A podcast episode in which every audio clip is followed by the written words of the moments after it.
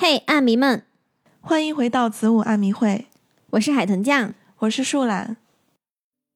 不知道听众朋友们有没有听过一个很著名的失踪案，主人公叫做蓝可儿。嗯，这个应该很多人都知道吧？特别出名的一个案子。对，他的出名其实很大一部分原因是由于他在失踪之前有一系列的怪异的举动，呃，就被那个监控给拍到了嘛。对，这一段素材就是被全世界很多的那些犯罪案件的爱好者们拿来做研究。对，但其实他当时到底发生了什么事儿，这个谜团到现在都应该还没有解开，对吧？嗯，还没有定论，应该是。嗯，啊，但是不要误会哈，我们今天讲的案子，呃，并不是蓝可儿这个案子，而是另一个。但是其实他俩还是有一些相似之处的。是的，嗯，对，因为今天我们要讲的这个案子的主人公和兰可儿一样，他在失踪前也是被拍到了一系列诡异的行为。他被拍到的那段视频也是引发了无数人的无数猜想。这个案件是发生在保加利亚，失踪的呢是一个德国的小伙子，至今的话已经是八年多了，嗯，仍然是杳无音讯，而且这件事儿也是在网络上传播甚广的。是的，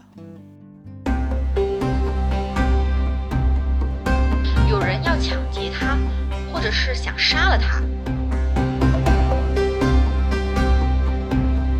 有四个人正在跟踪我，我在找地方躲他们。Lars 就被旅馆的监控给拍到了，很多奇怪的举动。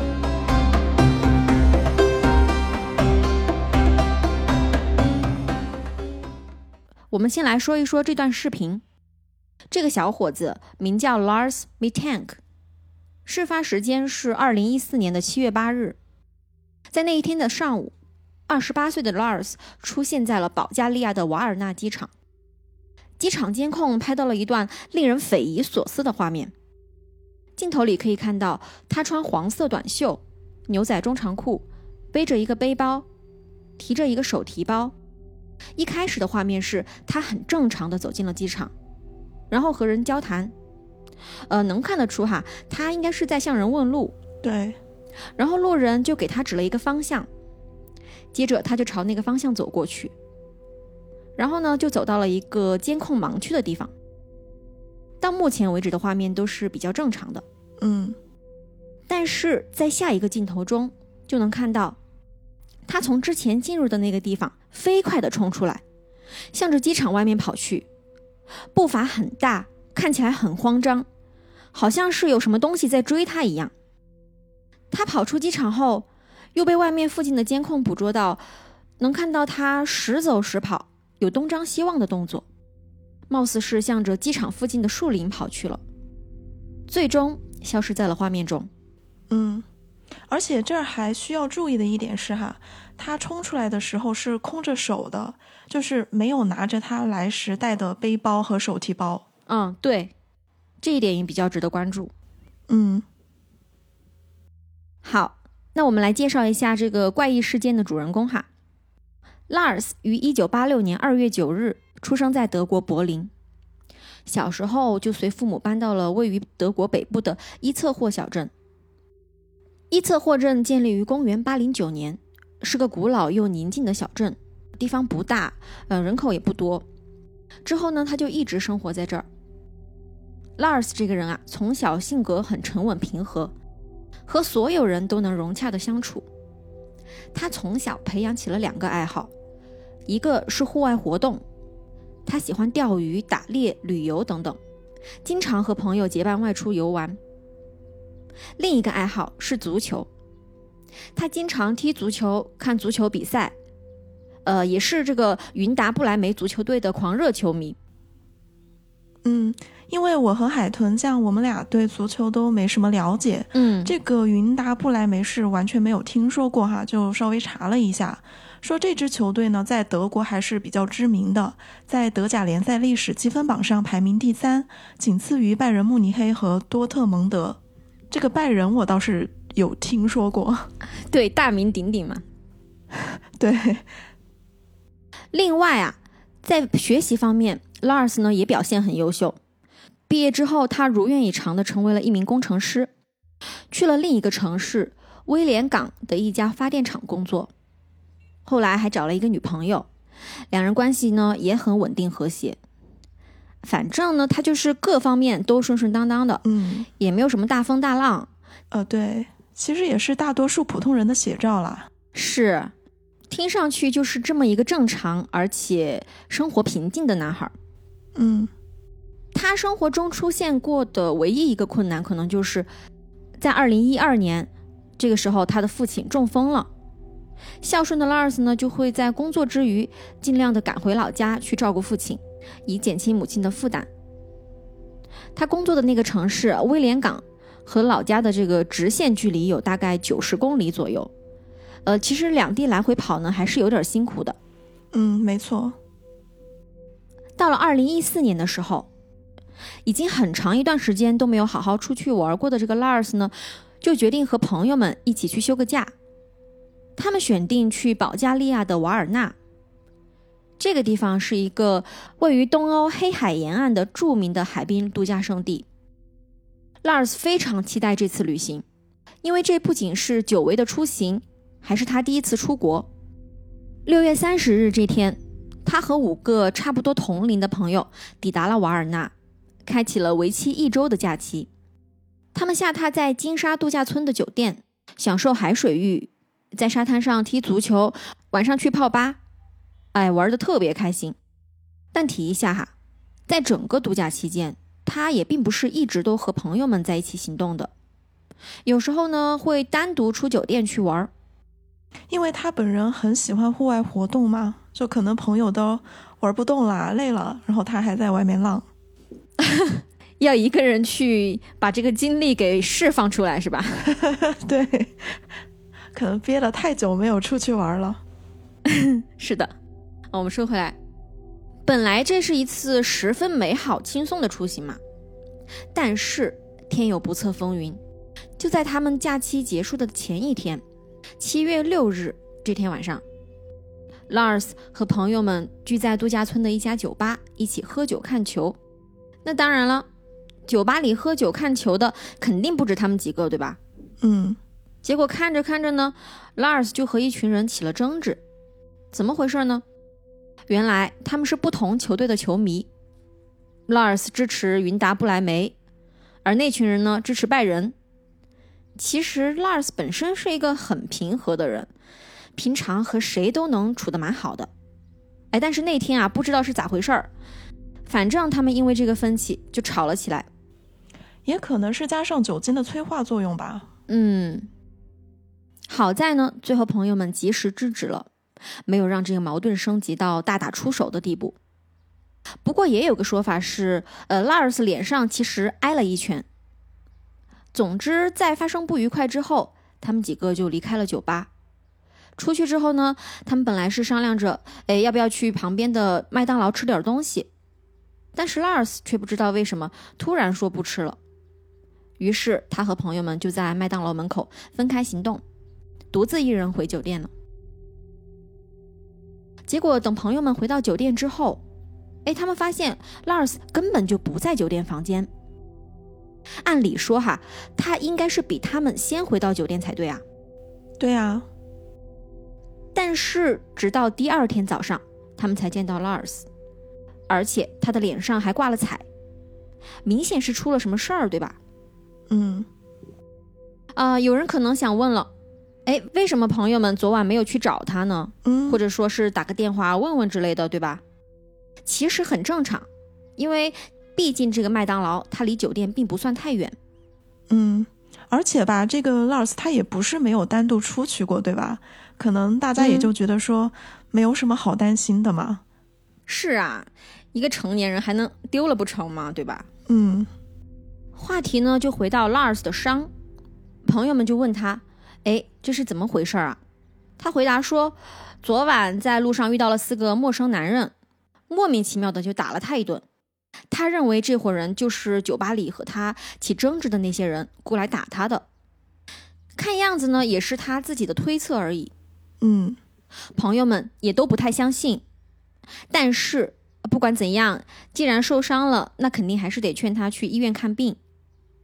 而 Lars 呢，本来一开始并不想去，呃，即使是他左耳感觉到很痛，可他当时也觉得没什么，可能是想着说，哎，休息一下可能就好了。但最后啊，他还是在当天中午的时候去看了医生。结果一检查，哎，真是被打出了毛病，竟然是耳朵里的鼓膜破裂了。嗯，然后医生就说，呃，你这个情况呢，最好是不要坐飞机，因为机舱的气压变化可能会让耳朵的情况恶化。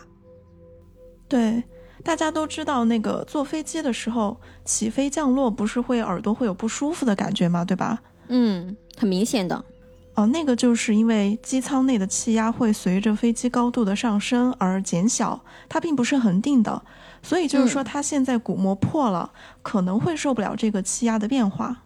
对，而且可能会有一定的危险，对吧？嗯，呃，那因为他们本来是原定在今天，也就是七号这天要坐飞机回去的，Lars 呢现在就走不了了，搞得好惨哦。就开开心心的出来旅个游，结果受伤了，家都回不去了。对呀，所以说男孩子在外面要保护好自己嘛。你这个梗好烂哦。啊，是的，我这是一个善意的提醒。嗯。另外，那个医生啊，还建议他说要做一个修复骨膜的手术，说这个手术并不需要花什么时间和钱，是一个小手术，但是他却不同意。也许是不想在异国他乡接受治疗吧，嗯，他不想做，医生自然也没有强迫他。最后呢，就给他开了五百毫克的头孢丙烯，这个是一种比较常见的抗生素，主要是为了预防他的耳朵感染。拉尔斯看完医生后，就回酒店和朋友们会合，告诉了他们，哎，自己的情况是怎么样的。朋友们呢，还是挺好的。就打算说，呃，推迟这个行程，陪他在这边看病，然后等他好了，一起回去。但是 Lars 坚持说不用他们陪，说自己一个人在这边完全没问题。之后情况允许了，再回德国。朋友们呢也拗不过他，就在当晚坐飞机离开了。哎，其实有朋友在这边陪着还是要好一些的。毕竟一个人在异国他乡的是吧？嗯，对。我看到这里的时候，我是挺惊讶的。这个朋友们也是 一天都没有多待，当晚就走了，就走了。嗯，可能也是对他比较放心吧。是，这也是因为这个他这个情况，应该就是除了坐飞机，其他生活方面应该是没有太大的问题的。对。那现在呢，就只剩下 Lars 一个人在这边了。首要的问题就是要去重新找个住处，因为他们住的酒店只订到了今天。毕竟谁也没有想到他会因为这种意外情况逗留嘛。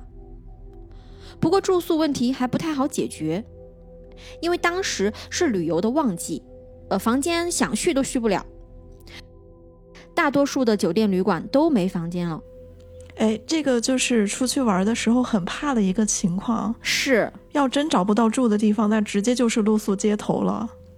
对，而且还不是说跨省、跨市什么的，这是一个异国他乡。对，没办法，Lars 就只能拖着行李打了辆出租车，一边转悠一边找地方住。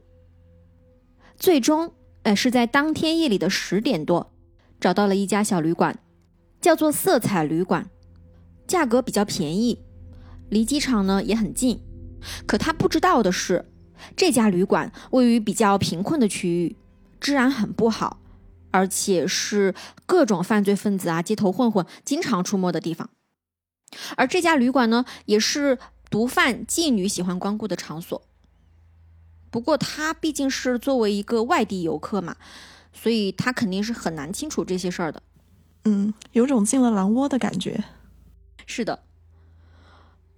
关于找新住处的这一段，还有一种说法是说，这家旅馆就正是出租车司机给推荐的。他说：“哎，知道有个地方可能还会有空房，于是就把 Lars 给带到那儿去了。”哦，那如果是这样的话，这个司机该说不说有点不地道吧？嗯，哦，其实也不能这么说啊，因为毕竟如果不去这儿的话，可能真的就要露宿街头了，那不更危险吗？对，有可能就只有在这种治安不太好的地方还能剩有空房。就嗯如果真的是旅行旺季的话，应该你当天去订的话就比较难。应该不行。嗯，是的，对，但这个司机，哎，也可以稍微提醒一下的嘛。嗯，对啊，这个善意的提醒也应该给一点嘛，就是让他防着点儿嘛。是啊，好了，那么故事进行到这儿还是很正常的。按理说，拉尔斯会在这儿养伤，等情况好转之后呢，再坐飞机回到德国。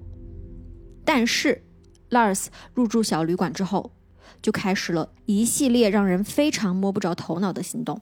对，首先，大概是在入住一个小时之后，他用手机联系了母亲 Sandra，他说了自己在这边的遭遇。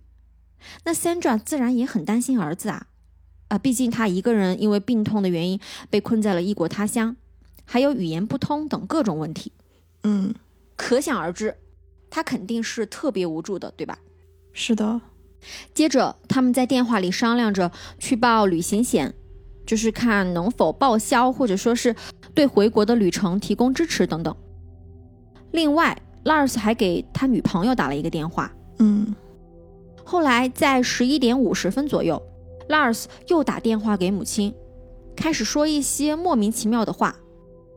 他说感觉这家旅馆有点不对劲，有人要抢劫他，或者是想杀了他。嗯，他担心自己有生命危险，并且让 Sandra 帮他注销信用卡，因为他怀疑在他办理入住的时候，前台拿他的信用卡干了什么。Sandra 听着就感觉挺疑惑的呀，嗯，但是还是按照这个儿子的吩咐去做了。嗯，这里开始他的表现就很不对了。嗯，之后的一段时间，Lars 就被旅馆的监控给拍到了很多奇怪的举动，比如说拍到他在旅馆大厅里来回踱步，向窗户外窥视，还有躲在电梯里。哎，这就特别像蓝可儿了，对不对？兰可儿被拍到的也是在电梯里的行为嘛？嗯，对，对，就是电梯里面，他就是侧着身子，我都还能想象到那个画面，嗯，侧着身子，然后躲在电梯里，在那个电梯门打开之后呢，他又那种试探性的跑出去看，对吧？对对，反正就来回了好几次。嗯啊，说回来，然后在凌晨一点的时候，他出了旅馆，一个小时后又回到了房间。凌晨两点多，他又再次给 Sandra 打电话，说有四个人正在跟踪我，我在找地方躲他们。电话里他的声音压得特别低，语气十分紧张。但是在 Sandra 还没来得及多问的时候，他就挂断了电话。接着他又发了条短信给 Sandra。问道：“Safe Zone 五百是什么东西？”他问的这个 Safe Zone 呢，就是前面医生给他开的头孢丙烯的商品名。他好像是怀疑医生也要害他一样。对，很明显，他现在是处于一个对周遭一切事物都不太信任的状态了。对，Sandra 肯定是被儿子给吓得不轻，对吧？嗯他就赶紧帮儿子订了第二天八号下午回德国的飞机，还安慰他别想那么多。后来天快亮的时候，Lars 又告诉 Sandra 说，追踪自己的人越来越近了。早上六点的时候，他告知自己已经到了航站楼，然后又让 Sandra 给他转一些钱过来。Sandra 照做了，并且嘱咐他在坐飞机之前要去找一下这个机场医务室的医生，再确认一下耳朵的情况，确保自己可以上飞机。但是后来，Sandra 再试图去联系 Lars 的时候，就联系不上了。嗯 Lars 这边还是很听话的，去了医务室。一位名叫 Costa Kostov 的医生接待了他。据这位 Kostov 医生所说，当时 Lars 的状态很不对，他看起来非常的紧张不安，而且医生给他做了一番检查之后，明明告诉他可以上飞机了，可他却死活不相信，还向医生询问说他服用的那个头孢到底是怎么回事儿。能看得出来，他很怀疑那个药物对他有害。嗯，他觉得所有人都要害他。是，可是 Costov 医生就很难再进行更深层次的检查，因为这个 Lars 他变得越来越激动、焦躁、语无伦次。嗯，就在这个档口，有一个穿着制服的工作人员就走了进来，他跟医生说了几句话，而这个 Lars 就突然好像受了什么刺激一样，开始发抖、喘气、哭泣，一边嘴里还大喊着：“我不想死在这里，我要离开这里！”一边就跳起来冲了出去。此时的时间是上午十点左右，也就是说，在跟医生拉扯了四十多分钟之后，Lars 就跑了。留下医生一脸懵。嗯，我想那个工作人员肯定也吓一跳，肯定想说：“我是怎么吓到他了吗？怎么这样就跑了呢？好奇怪，对吧？”对，就是啊。接下来的事情大家也就都知道了。Lars 就丢下了所有的行李，跑出了航站楼，也就是一开始我们说的机场监控拍到的那些画面。对，除此之外啊。后续也有目击者报告说，呃，就看到他翻过一个铁丝网，跑进了附近的一片树林。这个也就是他最后一次被人目击到的行踪。嗯，在儿子失踪之后，Sandra 就很快报了警。后来他还雇佣了一名私家侦探，但不管警方和侦探怎么去搜索调查，这个 Lars 就像人间蒸发了一样，完全没有任何线索。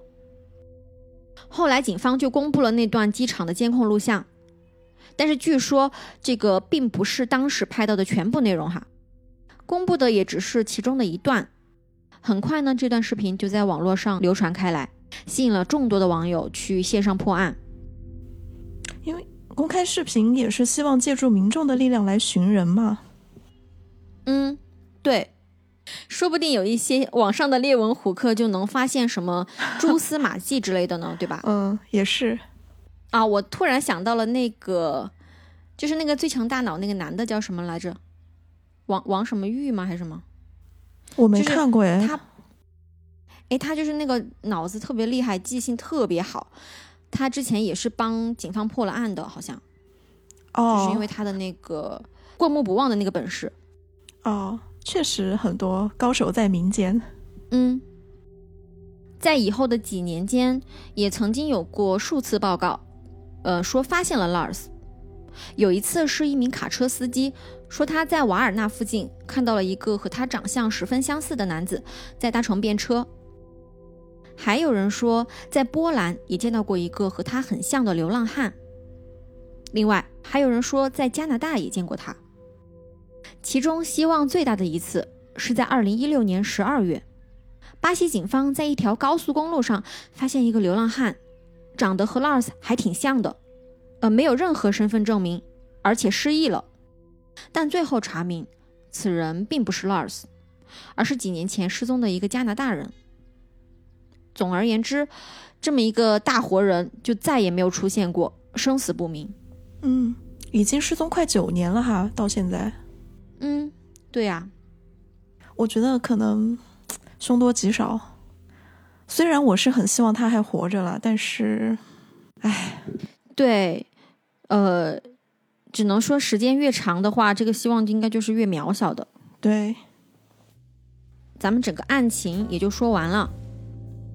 那现在咱们就可以一起来分析一下 Lars 失踪的原因。关于这个，网上也有很多的猜测。第一个猜测是毒品。这里要提一个事情，就是当天 Lars 去机场是坐的出租车，而且是拼车。后来和他拼车的这个乘客就说，呃，当时他看到 Lars 的瞳孔放大，举止行为有点奇怪。所以说，他当时会不会是吸食了过量的冰毒呢？嗯，这里为什么会猜测是冰毒呢？因为他的一些表现还蛮符合冰毒过量导致的急性中毒的。那冰毒轻度的急性中毒的话，会出现瞳孔放大、血压升高、脉搏加快等症状，也就是那种兴奋刺激的一些表现。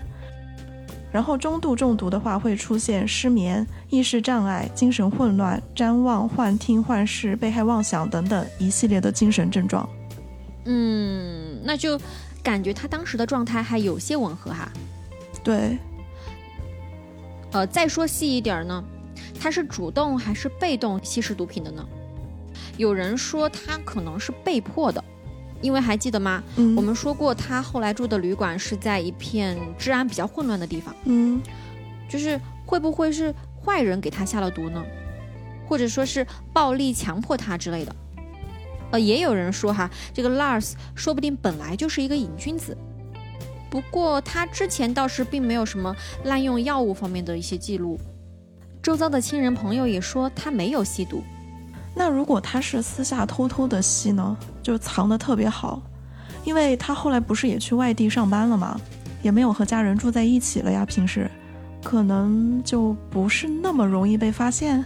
嗯，这个就不得而知了。呃。只能说是没有发现相关证据。嗯，第二个猜测是，他有精神问题。这个又要分成两个方向来说哈。这个精神问题是外界因素还是内在因素导致的呢？嗯，外界因素的话有三种可能，一个就是咱们前面提到的那个毒品，这儿就不再赘述了。第二个是他被殴打了之后，不只是耳朵受伤了。可能脑部也受到了损伤，只是说没有检查出来罢了。针对这个猜测，有一位名叫 Todd Grandy 的心理健康专家曾做过分析。根据他的说法，一般被外力击打导致精神病的概率是很小的，而且就算是被打到脑震荡引发了精神病，症状通常也不会说立刻就会发作，一般也要几周、几个月甚至几年之后。再假如说，就算真的被打到引发精神病了，而且在几个小时内就发作了，按理说他也有其他的伴随症状啊，医生检查是容易发现的。哦，那所以就是说，医学的角度来看的话，这种可能性可能比较小。对，按这么分析应该是这样的。嗯。第三就是医生给 Lars 开的头孢丙烯引发了精神病。呃，这个可能就有点超出很多人的认知了。嗯，头孢类是日常很常见的抗生素嘛，就是经常都在用的呀。嗯，好像也很少听谁说用了之后有多严重的副作用，对吧？对，除了那个头孢舅舅的梗。头孢舅舅，呃，喝了就走是吗？我不记得后面那个四个字是什么，要啥都有吗？但是其实抗生素是有可能诱发精神疾病的，而且可能会出现幻觉、妄想、偏执等等症状。嗯，我这边呢也查到了一篇二零二零年发表的文献，呃，稍微念一下结论哈，就是说研究人员他们调查了二十三种不同的抗生素，样本还是蛮大的，就是包括了十八万多份不良事件报告和将近三千份精神病相关不良反应报告。结论是，对于个体抗生素而言，精神病不良反应的发作率在百分之零点三到百分之三点八之间，其中十五种抗生素与精神病几率显著增加有关，包括青霉素类、氟喹诺酮类、大环内酯类、头孢菌素类和多西环素。嗯，那这项报告就已经提到了头孢菌素嘛，对吧？嗯，是的。那回到我们的失踪案上，Lars。是服用了头孢诱发了罕见的不良反应吗？如果是这样的话，那他也真的是个大倒霉蛋儿了。这种几率都能中。嗯，但是还是有一个问题呀，就是后来在 Lars 行李里面，警方也找到了剩下的药物，可以看到这个药啊，其实只少了三粒。那么这样看来，他服用的量其实并不多，就这个量真的足以引起并发吗？嗯，确实。说到外界因素，还有一种可能性，嗯，就是说遇到了一些外部刺激，比方说受到了什么威胁啊、惊吓之类的，嗯，呃，有没有可能因为这些原因引发精神病呢？其实这个分析主要是基于我自己的一个身边的例子，就是我认识一个，应该算是一个长辈吧，嗯，他呃现在的话也是五六十岁了，但是他在他二十多岁的时候呢，曾经遇到一个坏人，就想想对他不利吗？对，然后他就受到刺激嘛，没过多久就出现了精神问题，嗯，啊、就直到现在一直都精神不太正常，要服用药物控制这样。哦，那这么说的话，对，就是他当时所处的那个环嗯。境倒是还蛮有可能遇到这种事的，因为他住的那个地方治安不好嗯。嘛。对啊，就是比方说在监控里面拍到的他的那些行为举止，有没有可能就是因为受到一些惊吓，产生了应激反应？呃，然后持续的经历这种恐惧和压迫感的话，有没有可能就是诱发精神病？嗯，这个如果听众里面有专业的人士的话，也可以给我们留言，这样。对，嗯，说完外界因素，我们再来说说内部因素。内部呢，就是拉尔斯自己是不是本身就有精神病呀？关于这个，他的疾病史自然后来也是确认过的，他并没有精神病史。那么有没有一种可能，他是第一次病发，哎，可能之前有什么潜在的问题，恰巧就在那个时候并发了？我倒觉得这个猜测也蛮有可能的。嗯，呃，会不会是因为这个耳朵鼓膜的破裂，就是 引发了这个问题呀、就是导火索吗？就是说本来，就是说本来他已经有一些潜在的问题。嗯，当然我不是学医的，你你应该比我懂。就是 我也没有干这行了呀。就是说他被殴打了，然后就把那个激发出来了，是这个意思吗？反正我觉得这个还蛮有可能的，因为他的表现确实很像有些什么精神问题啦，但是他又没有那个既往史。呃，也是。那么我们就来说第三个猜测，这个猜测的说法是，他被拐卖了。具体的可能性很多，呃，就比如说是他被贩卖人口啊，或者是贩卖器官的人给抓走了，比如说被卷入贩毒交易，呃，或者说是被抓去做奴隶呀、卖淫啊等等。其实这么推测，主要是因为保加利亚的这个人口贩卖问题还比较猖獗。对，这边也查到了一份报告哈，来源是美国国务院的监测和打击人口贩运办公室。这份报告是失踪案发生的当年，二零一四年的一份保加利亚的人口贩运报告。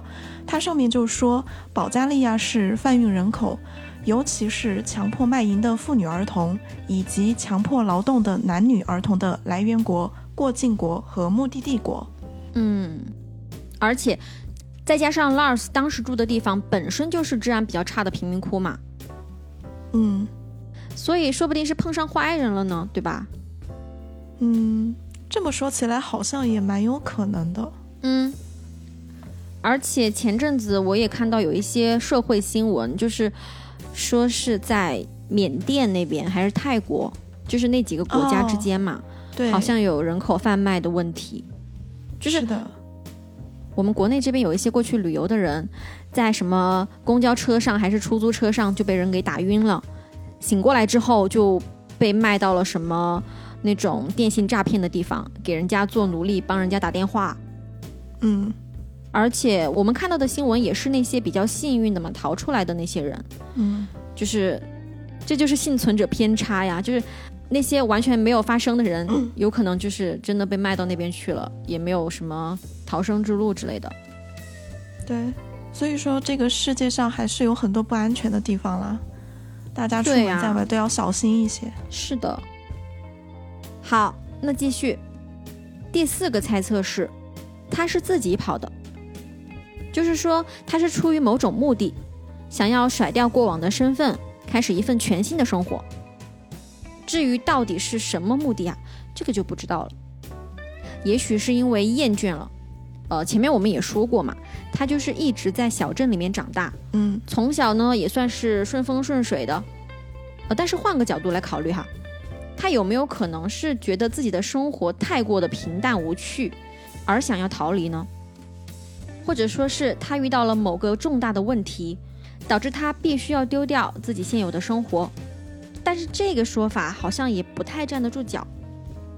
首先，他的人际关系其实很好，呃，有家人、有朋友、有对象，有工作，什么都有，嗯也没有发现他遭遇了什么困难呀，似乎没有什么理由能让他这样不顾一切的逃跑。嗯其次，和他一起的几个朋友事后说，并没有发现他当时有什么异常啊，感觉他都玩的挺开心的，就是除了吃的有点少，有时候呢就是一碗沙拉或者一碗汤。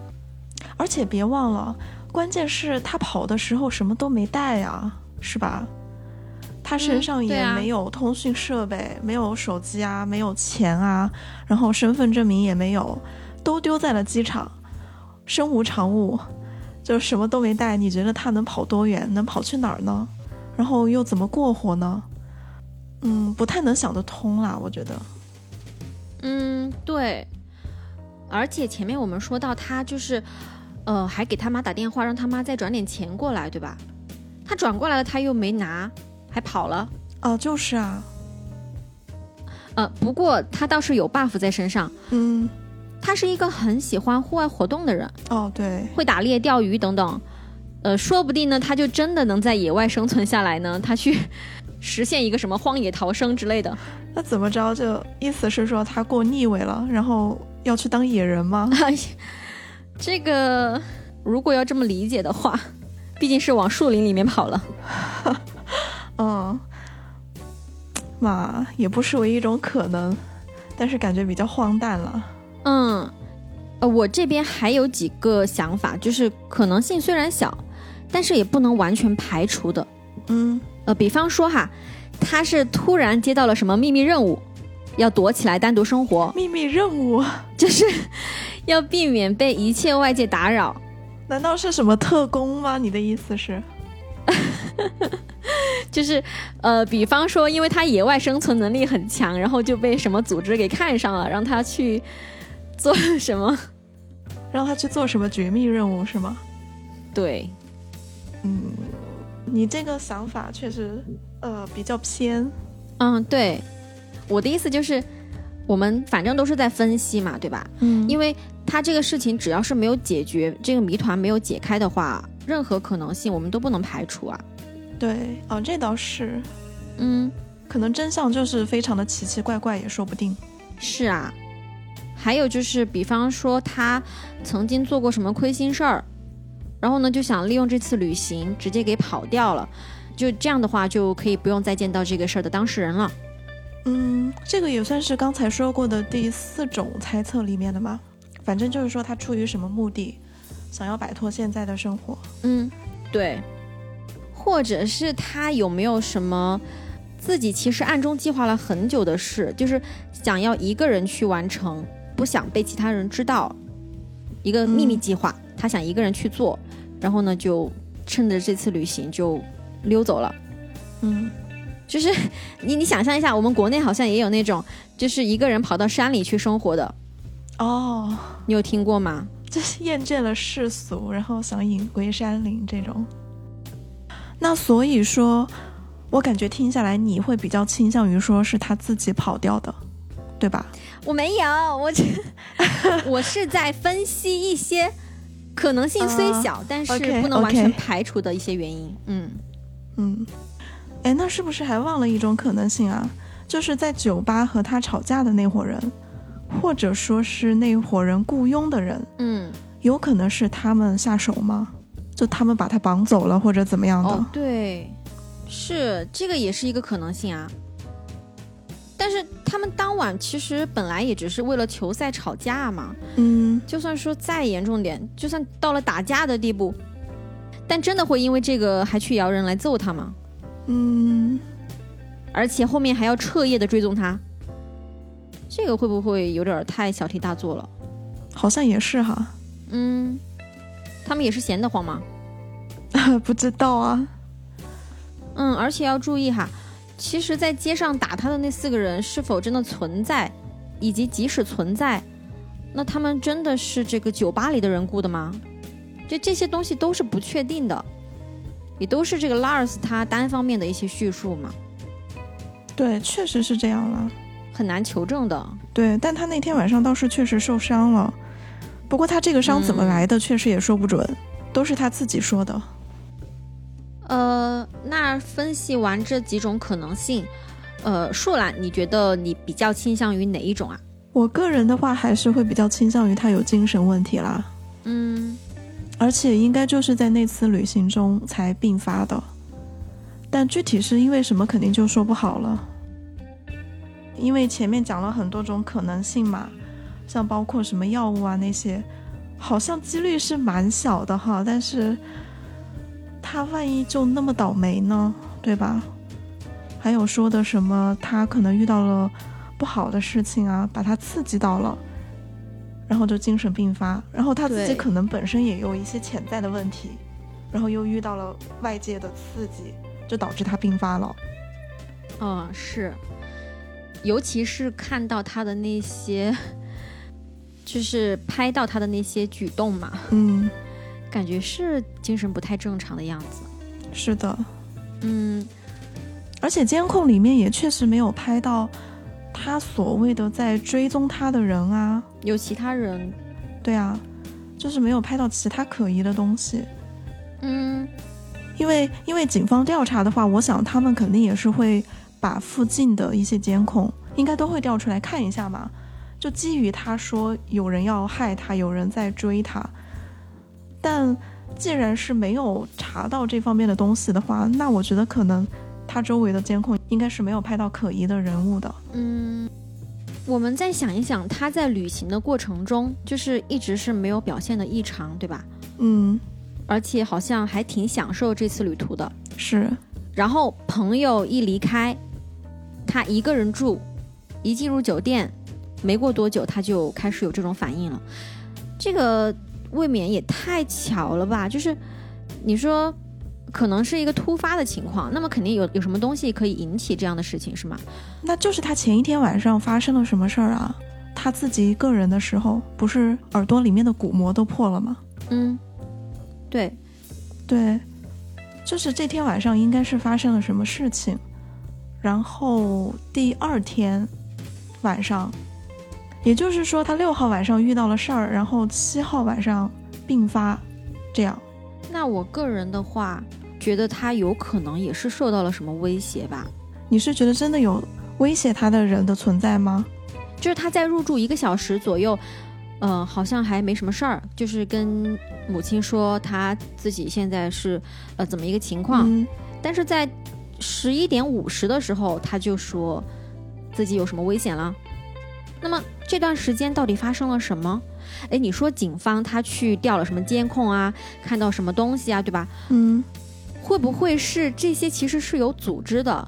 就是这些组织呢，就把酒店都是控制好了的，他们的监控也是可以删掉一部分的。那么就是拍到相关人员的那些监控呢，就给删掉了。警方，呃，我也不知道当地警方是不是跟这些组织是有关系的哈。就是你毕竟你是一个外国人嘛，如果它本身是一个产业链，比如说贩卖人口的产业链，哇，你这个想的好黑暗哦。嗯、那么客观来说，他他当时所处的环境的确就是一个治安比较混乱的地方。嗯那根据这个点来分析的话，有没有可能就是，呃，就像你说的嘛，入了狼窝这样？嗯这个有一点阴谋论。，OK，所以说咱们俩对于这个案件，呃，看法不一样。呃，我是觉得他个人精神病的问题，然后你是觉得他确实是被人，嗯比如说被人绑架了、拐卖了之类的，对吧？嗯，那不知道听众对于这个案件有什么样的想法呢？觉得 Lars 是怎么失踪的呢？嗯，就是我们分析的这几种可能性，你们更倾向于哪一种可能性？以及有没有什么点我们没有想到的，你们可以补充在评论区。嗯，好的，那今天的节目就结束啦。喜欢的话，请点赞、评论、收藏。嗯，别忘了点一个订阅。那我们下期再见喽，拜拜。拜拜。